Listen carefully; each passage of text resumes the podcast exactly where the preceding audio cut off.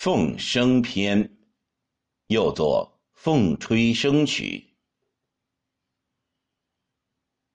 仙人十五爱吹笙，学得昆秋采凤鸣。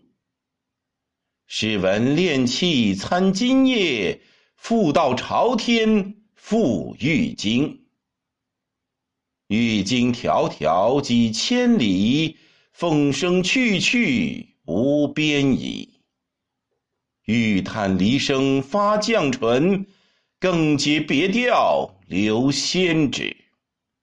此时惜别俱堪闻，此地相看未忍分。重吟真曲和清吹，却奏仙歌响绿云。玉云紫气向寒关，访道应寻勾氏山。